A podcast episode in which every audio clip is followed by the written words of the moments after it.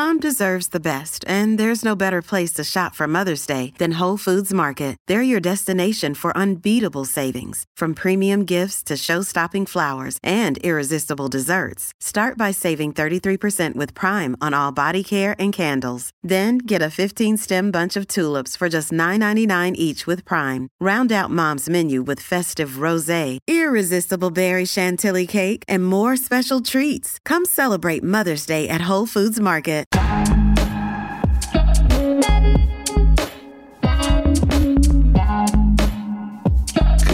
day, good day, ladies and gentlemen. My name is Corey Smith, production assistant here with Fearless with Jason Whitlock. Uncle Jimmy could be here with us for today, so I'm here delivering his update of Jason's weekly fire starters. All right, great week of shows this week, and Jason kicked it off with Monday's show talking about the Brooklyn Nets and how they were on the brink of elimination in the NBA playoffs. Jason believed that the real reason behind the Nets' struggles this year wasn't Kyrie Irving, it wasn't Kevin Durant. It was no more than former New York City Mayor Bill de Blasio. Check out what he had to say. At some point this week, possibly tonight at the Barclays Center, the Boston Celtics will eliminate Kyrie Irving, Kevin Durant, Ben Simmons, Steve Nash, and the Brooklyn Nets from the NBA playoffs. The Nets, who started the season with former MVP James Harden on the roster, were a preseason favorite to win it all. Pundits thought Harden, Irving, and Durant could, at least for one season, duplicate the mini dynasty Durant, Steph Curry, and Klay Thompson achieved at Golden State. Instead, these Nets will go down as the biggest flop in NBA history. They finished the regular season just six games above 500, backed into the playoffs with a play in victory over the Cleveland Cavaliers, and are down 0 3 to the Celtics in a first round playoff series. Yep, I know exactly what I'm saying. I believe these Nets are more disappointing than the LeBron James, Russell Westbrook, Anthony Davis, Los Angeles Lakers team that couldn't even qualify for the play in tournament. The Lakers team was overhyped, a victim of foolish expectations. The addition of Westbrook and his cancerous attitude to any roster kills any legitimate shot at contending at a high level. I didn't find this year's Lakers team disappointing. Their failure was inevitable. The Nets could have been great. One man ruined the Brooklyn Nets. It ain't who you think. Bill de Blasio, the former lunatic mayor of the New York of New York City, destroyed the Nets with his insane vaccine mandate for New Yorkers. The autopsies on the Brooklyn Nets are already being filed. The causes of death center on Irving's refusal to get vaccinated, Durant's poor performance against the Celtics, Nash's inexperienced coaching, and Simmons' refusal to even suit up. Here's a little collage, a collection of comments trashing the Nets. Is Kevin Durant a great, great player? He is, and he's been stifled by Boston. And I was going to go there. And, and let me tell you something. I don't want to badmouth the dude, but I'm. I, I see you guys always talk about that championship stuff. I try to tell y'all, all these bus riders, they don't mean nothing to me. If you ain't driving the bus, don't walk around talking about you a champion. If you riding the bus, I don't want to hear. Kyrie Irving is box office. This brother deserves 50 million a year. I would never give him a long-term contract again. He cannot be trusted. You pay him one year at a time. I don't care how much money he gets, but you give it to him one year at a time. You know why? Because you got to make sure he's going to show up to work. This Here's minute. the deal. Got you. I'm not going to kill him for the egregious challenge because Kyrie lied to him for reasons that I can't figure. Kyrie knew he fouled and was like, hey, there's two and a half minutes left in a playoff game. Use our valuable challenge, even though I slapped the other opposing team's player right across the hand. Like what Kyrie was doing here, but it is Nash's job to not, you know, just listen to his players blindly with 320 left in a five point playoff game, but he did. I'll let that go. And I have been adamant that I think he's running Kevin Durant into the ground since Kevin Durant is playing 40 minutes per game since March 1st. Look, Bill de Blasio is being allowed to escape blame. The Nets are dying because of their lack of continuity. Throughout the entire season, the team was in a constant state of flux. Irving couldn't play in home games because de Blasio's stupid mandate. The Nets wouldn't let him play early in road games. Meanwhile, unvaccinated players on opposing teams could visit New York and play. The rule never made an ounce of sense. It was authoritarian, illogical, and grossly unfair. It harmed people, it harmed Irving and the Nets. Irving's status played a role in Harden demanding a trade. Brooklyn's big three of Harden, Irving, and Durant, conceived in January of 2021, played 16 games together before dissolving in February of 2022. The Nets acquired Simmons in exchange for Harden. Nearly three months later, Simmons has yet to take the court for Brooklyn. It's difficult for me to blame Steve Nash for Brooklyn's failures. He's never had a chance to coach his full team. Durant and Irving are still learning to play with each other. Simmons is afraid of failure, a deadly sin for a professional athlete. He's never a member of the Nets if de Blasio acts appropriately. Establishment media will not make this point because it no longer speaks truth to power, it protects power. In the wake of the Nets' failure, there's a major, obvious takeaway for professional athletes. Avoid New York and other cities slash states controlled by politicians who believe government is more important than the individual. Irving and Durant need to escape from New York they should watch the 1981 movie Escape from New York for some inspiration. The United States is at war with China and the Soviet Union and decides to turn crime ridden New York City into a maximum security prison. It's quite similar to modern America. We're in a Cold War with China and Russia, and New York is crime ridden and run by prison wardens masquerading as politicians. But let me go back to the movie. Kurt Russell's character, Snake, is hired to extract the president from Manhattan. It's a thrilling movie. It ends with the president half-heartedly acknowledging acknowledging the people who sacrificed their lives to save him and Snake embarrassing the president for it. The point is, smart people should avoid placing their faith in the government. Kyrie had every right to decline taking the vaccine. He's young and in ideal health. Only an authoritarian would pass a law punishing citizens for their individual medical decisions. The way New York City and the state of New York handled COVID should alarm its citizens, especially when you compare it to Florida. Had Durant, Harden, and Irving joined forces on the Miami Heat or Orlando Magic, it would have avoided New York's vaccine insanity and high taxes. They would be a title contender right now. Creative people and innovators are fleeing New York and California for Texas and Florida, and Tennessee for that matter. Elon Musk and Tesla abandoned California for Texas. Joe Rogan escaped California. I escaped California. Led by New York City, the state of New York has suffered record population loss since the start of the COVID pandemic. In a 12 month period, 3.5% of NYC's population migrated elsewhere. With the uncertainty of COVID and other viruses, why would any elite athlete choose to play in New York? The city's leaders have learned nothing from the pandemic. Eric Adams, the new mayor, is capable of repeating every mistake de Blasio made. Why wouldn't he? He won't be held accountable by corporate media Bill de Blasio enacted a nonsensical policy, and all season we've listened to sports pundits berate Irving and refusing for refusing to follow it. Irving stood on moral principle and sacrificed a season. He's the closest thing we've ever seen to Muhammad Ali. Too bad the media didn't rally to support him. Then on Tuesday's show, you know, the Elon Musk news with Twitter has caused a big rage. And a lot of that big rage has been coming from people on the left that are afraid of the new climate change that the social media network has coming. Listen to this. Twitter is experiencing a climate change. Elon Musk, has changed the climate all around Twitter and social media.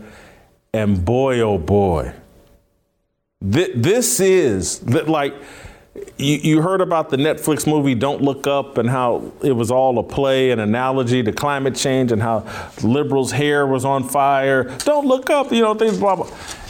This is what's going on right now in liberal land. There, this climate change that Elon Musk has brought to the table uh, has the left completely on fire. They are scared to death about what Musk's $44 billion deal to acquire Twitter, what that means to their ability to control conversation. And so I, I just want to start with uh, there's a bunch of things I saw over social media, there are things I saw on TV yesterday. Uh, but one of the funniest was Ari Melber uh, for, from MSNBC. His incredible lack of self awareness uh, about what this climate change over Twitter means uh, had me nearly wanting to fall on the floor, roll out laughing. So let, us start with Ari Melber. Let's play that clip. If you own all of Twitter or Facebook or what have you, you don't have to explain yourself. You don't even have to be transparent. You could secretly ban one party's candidate or all of its candidates all of its nominees, or you could just secretly turn down the reach of their stuff and turn up the reach of something else, and the rest of us might not even find out about it till after the election. Elon Musk says this is all to help people because he is just a free speech, philosophically clear, open minded helper. That is not a Saturday Night Live parody. This man just said, hey, they may turn up some things and turn down others, and you may not find out about it until after the election. Hello, Ari Melber. Hunter Biden's laptop? Hunter Biden's laptop? Are you really that clueless? Are people on the left really that clueless that he could go on TV and talk about, oh my God, if Elon Musk controls Twitter, he might elevate some stories, elevate some points of view, and might diminish others. You can go on TV and say that and not be aware that that's what Twitter has been doing since 2012 for a decade? Are you kidding me? I, I, I, I think that's a comedy bit. I honestly think that's Ari Melber trying to be funny. But it gets better. It gets better because Rachel Maddow, as I like to call Joy Reid, Rachel Maddow uh, has, Joy Reid has a video, uh, I believe from yesterday, where she's engaging uh, with a uh, the skinny version of Elie Mystal, uh, another brown, dark skinned man with some kind of funny all white hair. Uh, but they're talking about Elon Musk and what a threat he is to democracy. L- let's play this clip. Elon Musk lives in a world in which the only kind of free speech is white men feeling mm-hmm. free Mm-hmm. to say whatever the hell they want. And what he doesn't understand, what a lot of those folks don't understand, is speech is actually freer when everybody everybody not only has the opportunity to have an account and uh, able to afford a phone to be able to tweet, but can feel safe, uh, yep. can know that they're not going to get harassed, can know that they're not going to get outed, can know they're not going to get piled on by the kind of astroturfed uh, stands of some very rich man. Uh, and this future in which there would actually be more abundant and equitable speech terrifies the crap out of people like Elon Musk. People can leave. They can choose to not be in that space anymore. And some people will. I can tell you, look, if y'all want to follow me on Counter Social, I'm at Joy-Ann Reid. Okay, I'm just going to throw that out there. Uh, and I don't own nothing of it. I'm getting nothing for saying that. I'm just saying there are other places that people can go. If y'all want to follow me on social counter social, I'm just throwing that out there. Y'all can follow me, Joy-Ann Reid. I mean, this is like, this is supposed to be professional TV. Joy Reid is so deep in the black Twitter abyss that she thinks going on national TV and using that national platform, that's the spot for. Hey, I know I went to Harvard University. I know I spent most of my uh, collegiate years and professional career surrounded by white people. I know, but this is the perfect time for me to get on national TV and show everybody I'm just a sister girl from around the way. Y'all can just follow me on Social Counter, Counter Social, at Joy-Ann Reid. I, I, this is what climate change does, though. People panic when there is climate change. And I, am thinking this Twitter climate change is the climate change that the left has been predicting is going to destroy the earth. And, and Elon Musk is a meteor that has crashed into their Twitter hemisphere, atmosphere, orbit, and ruined everything. But no one can take the crown from Shaun King. Shaun King, uh, the white man who plays black over Twitter and has built a career and a grift off of playing black over Twitter, uh, the social activist that came to the forefront uh, during uh, the Black Lives Matter. I think the Michael Brown situation is when uh, the CIA or somebody put a battery in Shaun King's back and said, "White man, go forth and be black and and take black people to the abyss." And look, I, I, I originally bought. I've confessed that I originally bought Shaun King's act and got caught up in the Michael Brown thing and and the Michael Brown thing in Ferguson, you know, Darren Wilson, for those I got to refresh your memory. But I got caught up in that. And then I figured out that Shaun King was a clown and a fraud. I actually met him, interviewed him uh, for a job at the Undefeated. It became abundantly clear upon meeting the dude hey, this dude is white. Once you start doing the research on his uh, history and, and his claims or whatever, it's like, this dude is lying about being black. He is a complete fraud. This man is irate that an African American bought Twitter. And so here's a Shaun King tweet who he had disappeared from Twitter, but then he came back, I believe, yesterday to announce that. Uh, let me get the first one. At its root, Elon Musk wanting to purchase Twitter is not about left versus right. It's about white power. The man was raised in apartheid by a white nationalist. He's upset that Twitter won't allow white nationalists to target, harass people. That's his definition of free speech. I honest, I mean, Shaun King has never met Elon Musk. He doesn't know anything about Elon Musk other than what he's read off Wikipedia and and he has just assassinated this man's character because he purchased Twitter. Did he buy Tesla for the same reasons? Or build Tesla or whatever for the same reason? All of his other investments, are they all just an extension of his father's white nationalism? And Shaun King wasn't done. I think he came back. Uh, yeah, he came back.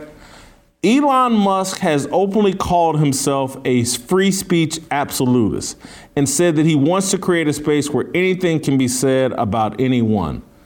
That's why white nationalists are giddy today. Here on Twitter and other platforms that I, I, I track daily, it's dangerous.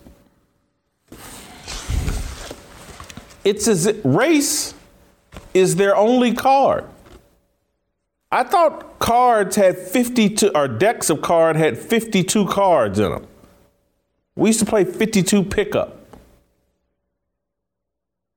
This, this deck of cards only has one, one card in it, the race card.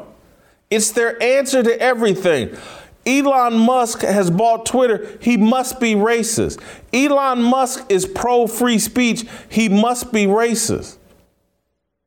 Everybody that uh, doesn't go for whatever Shaun King, Rachel Maddow, and Ari Melber, whatever the left, the Democratic Party, it's as if they believe the Democratic Party was founded for the emancipation proclamation of black people.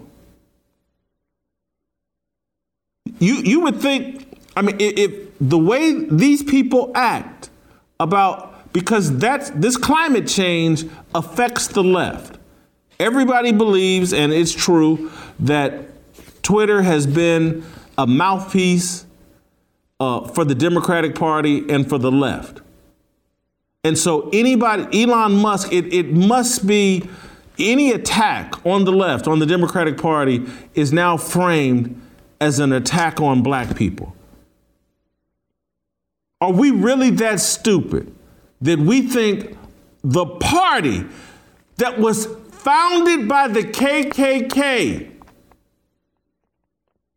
the party that was founded by the KKK to support democratic policies, we really think that organization's whole mission is the promotion, protection, uh, prosperity, the success of black people is at the forefront of it. Honestly, do we really think that? On Wednesday's show, Jason returns back to the Twitter sphere and all the chaos that's been revolving around the purchase of billionaire Elon Musk, the world's richest man, and focuses his sights on Washington Post journalist, possibly, Taylor Lorenz, and how her attack on the libs of TikTok really goes to show that women are more emotional, but men, they're the ones that want freedom. Uh, reaction to Elon Musk's Twitter acquisition reveals men value freedom and women value safety. In America, there is no free without the dumb, D U M B. Freedom, not freedom, defines America. Our level of free is directly correlated to our tolerance of dumb. The elimination of non harmful dumb activity restricts freedom and disincentivizes, the risk taking that made this country great. Our founding fathers innately understood this.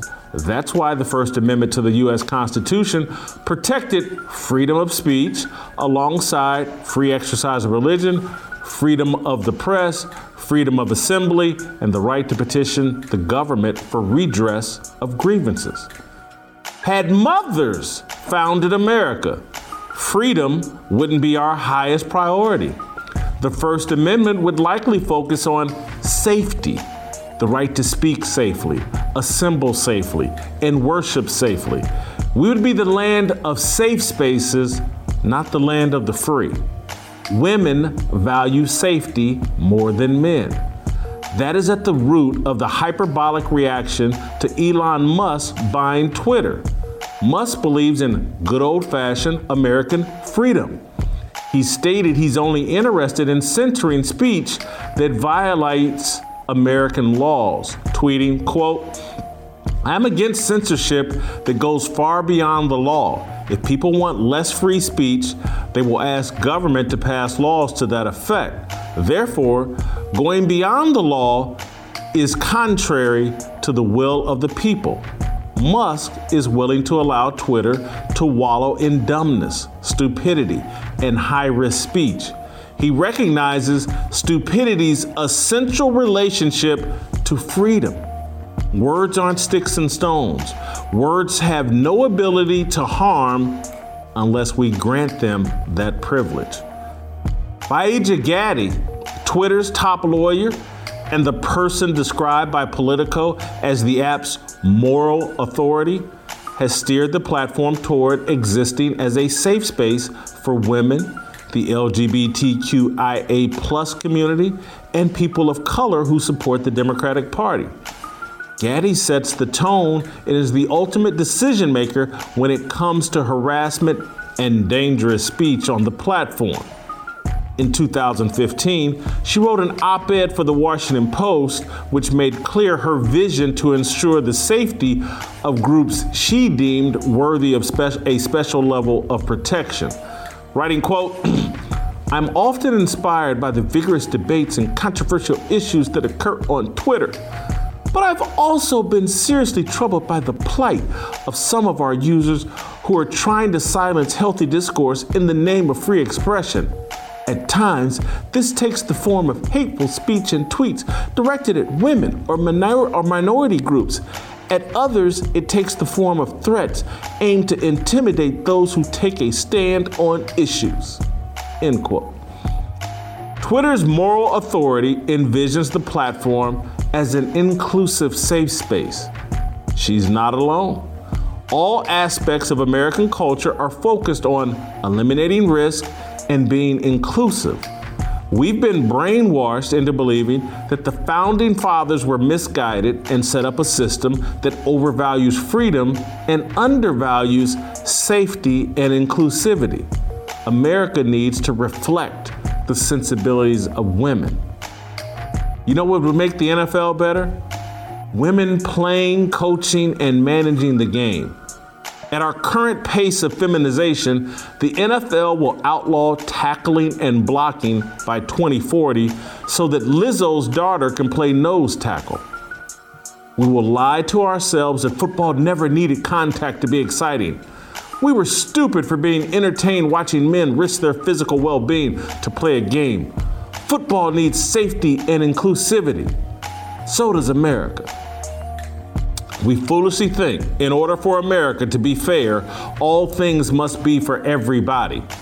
I don't believe that. Our founders didn't believe that. The people, men or women, bothered by Twitter's rough discourse should exit the platform. Healthy public discourse is a contact sport. Rude, disrespectful, and uncomfortable things will get said. Human beings lack discipline. We cross lines and make mistakes. It's the price of freedom. Not everyone is built for public discourse. We shouldn't soften public discourse to make room for everybody.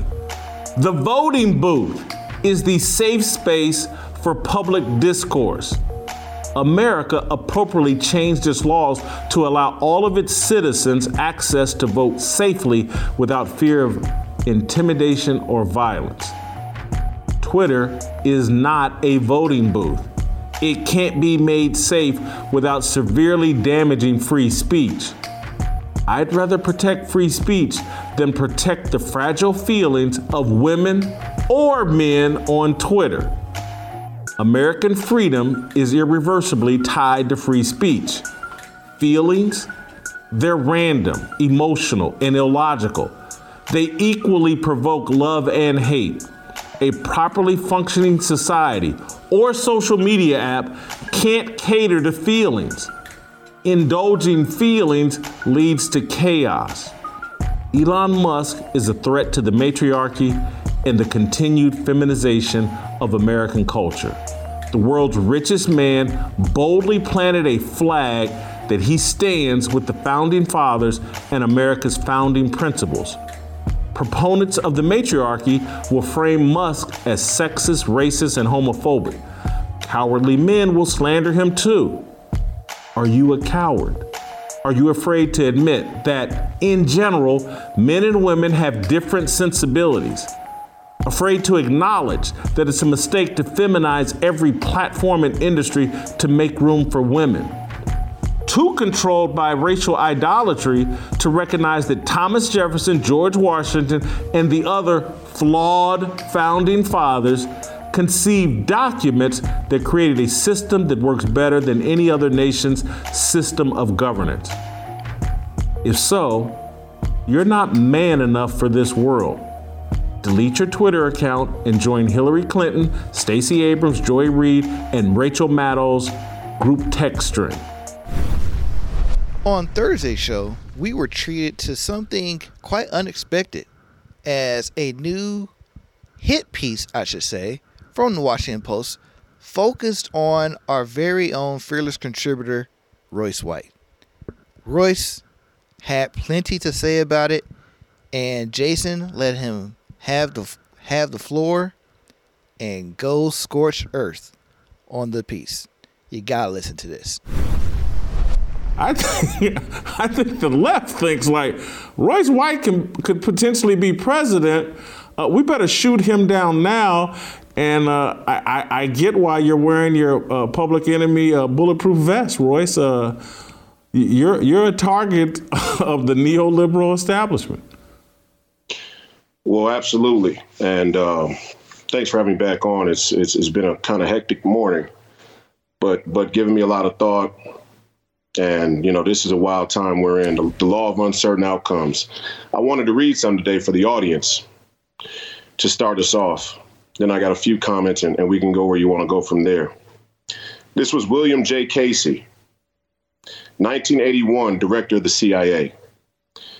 He said, We'll know our disinformation program is complete when everything the American public believes is false.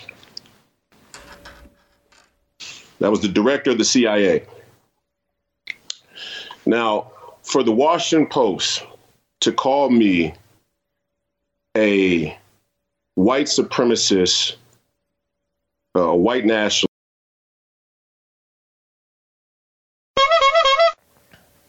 so they should just come out and say it right? They want to call me the N word, but they know that'd be a little far from their platform. And make no mistake about it, the Washington Post is a neoliberal, Marxist, globalist institution. Go ahead. You look like you wanted I, to say something. I, I think you're accurate. I have had my dealings with the Washington Post uh, and and have had them frame me inappropriately, and I've attacked them for that in writing, and and basically more politely said exactly what you're saying.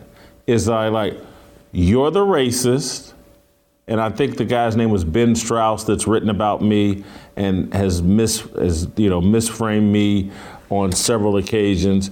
But the Washington Post is a racist institution. And if you, as a black person, don't support the script that they're promoting, they will assassinate your character the way they're attempting to assassinate yours. I mean, Royce, I, I just want to walk through the piece because there's so many fascinating elements, all the way to ending with an alleged family member of yours allegedly a- attacking you. So they threw everything but the kitchen sink at yeah. you, at you, Royce. And so I get what you're doing in terms of laying the foundation with the CIA director and uh, calling out uh, the, the Washington Post for its blatant racism, but as again, as you said, an interesting morning for you. When you read this piece, did you know it was coming? Had, did they call you and ask for comment? What was your reaction in reading the piece, and then what feedback have you heard? And just did you know this was coming? Yeah, we knew it was coming. I mean, I I, I agreed to do the interview. I must have done three hours of interview um, with with with David Gardner to to complete this piece. And I gave him the contact information of a few people as well, such as AJ Barker, Jeff Kwatinetz, who's partners with Ice Cube and the Big Three, and, and some others as well. Um, so I was completely, uh, you know, I, I, I was completely um, open to participate in getting this story right. And I cautioned this journalist. Uh, to how the editors may change his words or change my words. And I said to him at that point, if anything in this story seems defamatory or or uh, misinformation, I will ask that the complete transcript of my three hours of interview be released to the public, uh, and and I will not hesitate to take legal action against the Washington Post. Uh, so. Um, but, but let me circle back if I can, Jason. Please uh, allow me to retort. Hold for one second before you. I, I want to ask one follow up to that. I read the story, and I kept looking for quotes that I said that gave me the indication that they interviewed Royce. I read the story and felt like all the quotes came from things you said on other platforms.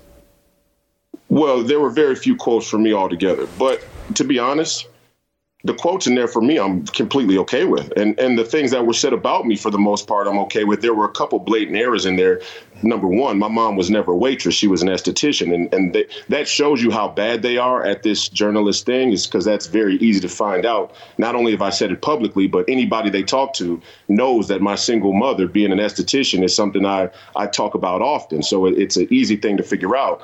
Um, there were some other things as well, and them trying to you know mental health shame me for being an advocate because that's a part of my story as well, and saying that I was hospitalized, or my grandfather saying that I had to be hospitalized for anxiety, which isn't true. I've gone to the ER for panic attacks sometimes, which I think people should do because the the symptoms mimic heart attacks. But again, let, let me circle back, please. Hold for, I got to hold for one more second because you said something fascinating to me that may, you're not a journalist, and so it, it, it may not trouble you as much as it troubles me as a journalist. If they did a three hour interview with you, this story should not rely almost totally on things you said on other platforms. So that, that's what it seemed like, and you correct me if I'm wrong, maybe I misread the story, maybe I read it too quickly, but were there quotes from your actual three hour interview with David Gardner in this piece? Because my memory says everything came, oh, you said this on Steve Bannon's show, you wrote this in a piece earlier, you. Was your is anything you said in that interview in the article? Um, one quote, if anything, that I remember. Everything else was either from my Substack or stuff that I said on Fearless or something I said on on Bannon's uh, War Room show. Um, or, or maybe something I said on InfoWars also with, with Alex Jones or Tim Pool or you know all these other platforms. You're right. There was a quote from MSNBC when you were on with Joy Reid. There was a quote from there, but yeah, what? so th- to me, that's irresponsible, dishonest, and uh, just were, were, they in the room with you when you went on Steve Bannon's show? Because that opening scene comes across as if they were there when you went on the War Room with Steve Bannon. No, absolutely not. Gotcha. So now go ahead and circle back and make your point. Thank you. Okay. I've said this before many times on the show, and I'm going to reiterate it right now we are in a crisis of leadership worldwide. And due to that crisis of leadership, we have a crisis of information. If we had competent, willing, uh, moral, courageous leaders, the crisis of information wouldn't be as bad as it as it is today. And I'm going to use my story and something we talked about early in the week to help lay this out. If you believe that the reason I'm not playing in the NBA today is because I'm afraid to fly or because of my anxiety, you have a problem with how you get your information. If you believe or if you allow the NBA to get off of the hook by justifying their blackball of me, their blackballing of me, because I wasn't worth the hassle uh, of the things I was discussing, I wasn't skilled enough, you don't know anything about the game. You don't know anything about the game of basketball, the game of politics, or the game of life. The consensus around the NBA circles, team personnel, front office people, coaches, current players, former players, is that my not being in the league now or anytime has never been about my talent or skill. Okay. Now I say that because there is a significant group of people or audience, even of our audience, that wants to say, keep the sports separate from politics. And my point again here today is sports are politics and the politics are never off. And this piece shows you that. And I want to circle back because I got a lot of feedback about the Reggie Miller comment. When I was talking about Reggie Miller, I wasn't saying that he's a sellout because of his take on Ben Simmons. I agree with that take on Ben Simmons. As a matter of fact, I, like I said, would be playing if it was me. Okay. In, in fact, I never missed a game at Iowa State.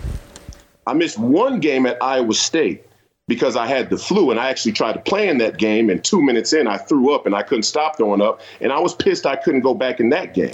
Okay, so I play when the time comes. Ben Simmons should be playing. I don't know what's going on with him because I'm not personally connected to him, and I understand that there are things that could really be going on with him from a psychological standpoint. I don't know that to be true. I wouldn't handle mine the way he has. The reason, what I said about Reggie Miller ties into what we're dealing with around the world. Reggie Miller being a sellout is a categorical fact. And he, like many other public figures that have been propped up by this neoliberal establishment, have ceded the territory for Satan to, to mislead the American public and the public abroad.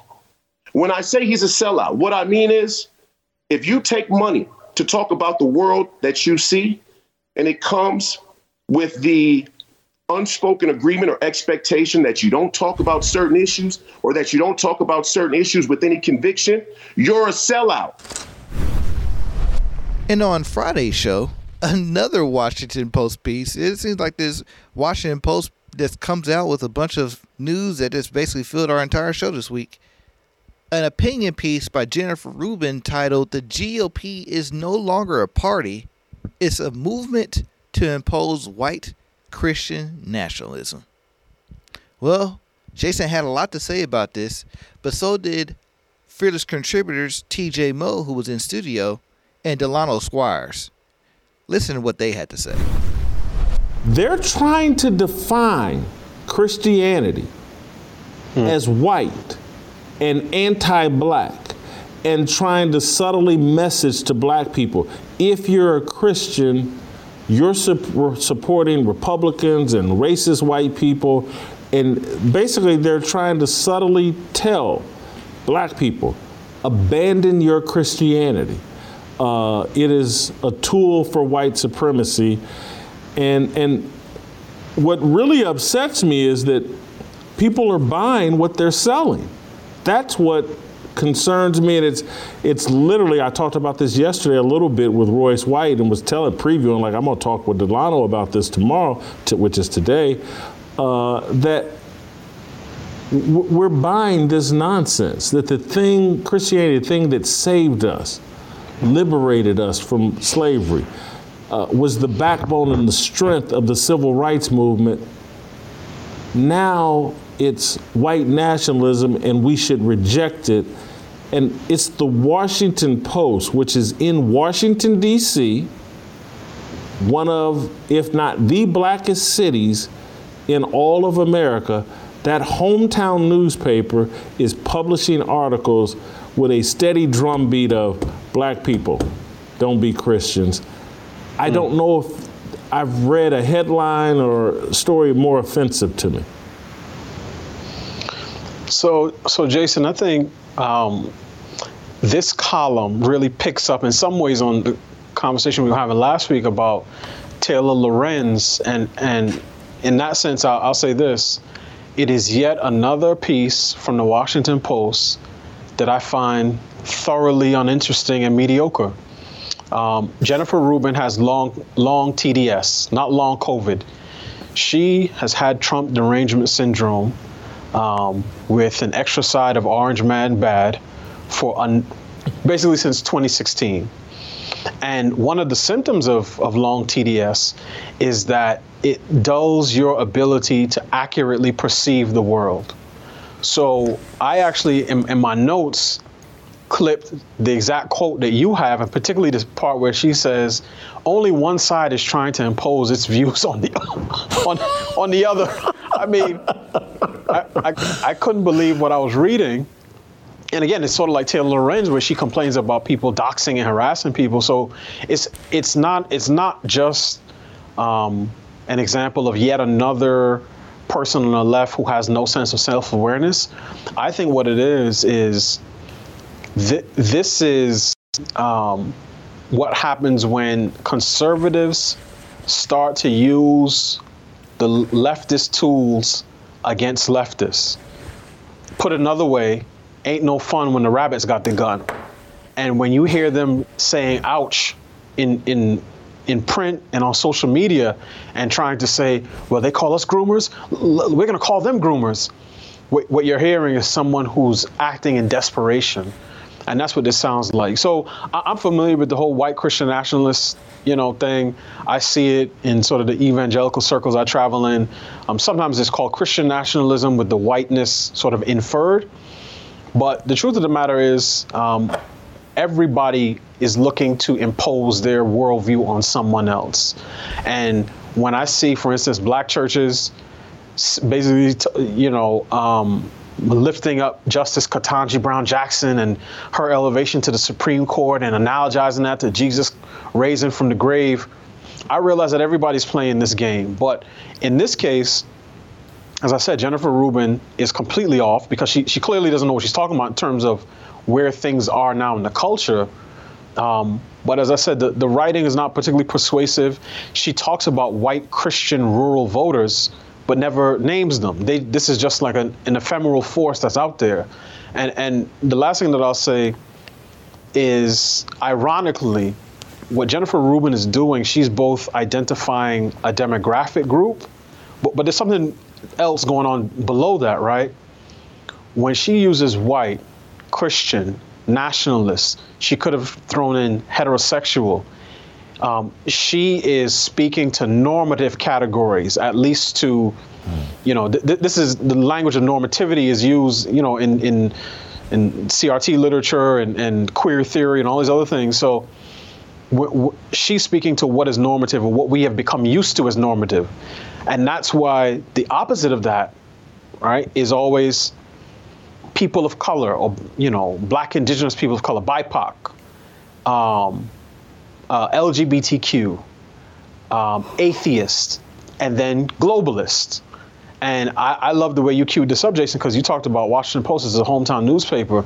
It, it's, it's a global newspaper, just like the New York Times, right? I don't. I grew up in New York. I never saw the Times as my paper. I would pick up the daily news if I wanted to learn about stuff going on in the city. But the Times is really uh, concerned with being a, a, cosmo, a cosmopolitan rag, and I think the Post is operating in that same sense. So I, I, hope Jennifer Rubin um, gets on some uh, remdesivir or some other treatment because her, her long TDS sin, sin, uh, symptoms are really starting to show. Delano, I'm sitting here talking to two black Christian God fearing men. And so I read through this article, and my only takeaway aside from just, I mean, paragraph after paragraph of stupidity, was that the idea that Christianity is only for white people is mm. perhaps the most racist thing that anybody could ever come up with because the idea is is that your soul is not worth saving forget what mm. god says how about the culture will save you and so you know it's it's one thing if you say hey that guy is a racist and and you can go through life talking about politics, right? And we can argue and say this is our biblical worldview. But when the idea actually comes out and says Christianity is not for you, you're black, I'm not sure there's a more eternally racist idea that could be conveyed. I, agree with you 100%, T- T- TJ. It really is.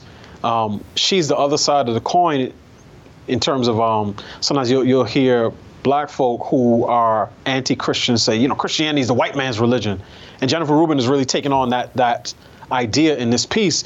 The other things that she did, because at one point she talked about white people who can change the systems to, um, you know, undo centuries of injustice. I'm paraphrasing, but she, this is again, we talk about normativity and subversion. Um, that that type of thinking is how you get 60 plus years of liberal public policy aimed at black folk whose ultimate impact is to um, incentivize dependency. So when Jennifer Rubin thinks about um, black people, and I'll say black, not people of color, but, but particularly black, black folks, she's thinking of a class of people who are downtrodden, marginalized, oppressed. She talked about criminal justice and, and so on and so forth and she sees the, the great white hope, white men, white Christian men, as the savior of that class of people. And as I said on, that, on this show, I reject any damsel in distress politics. I'm not interested in it. I don't need a white knight. Um, people who say that, oh, you, you shouldn't talk about pulling yourself up by your bootstraps. I'll say this I'd rather be pulled pull myself up by my bootstraps than to be pushed around in your bassinet. So Jennifer Rubin is speaking to a bunch of people who think of themselves as babies who need to be pampered, um, swaddled, given a nice TJ. You know this. You, you, you have your nighttime routine. You you you bathe, you lotion. You you you you give the warm milk. You swaddle and then you lay them down to sleep and you say, "There you are. Sleep softly, my my sweet princess." I'm not interested in that. I'm not that type of guy. And that's all for this week, folks. A lot of great content this week. Make sure you go and subscribe to our channel at youtube.com slash Jason Whitlock. Hit that like and subscribe button. Make sure you join the Fearless Army. Get some new Fearless swag. And we'll see you on Monday.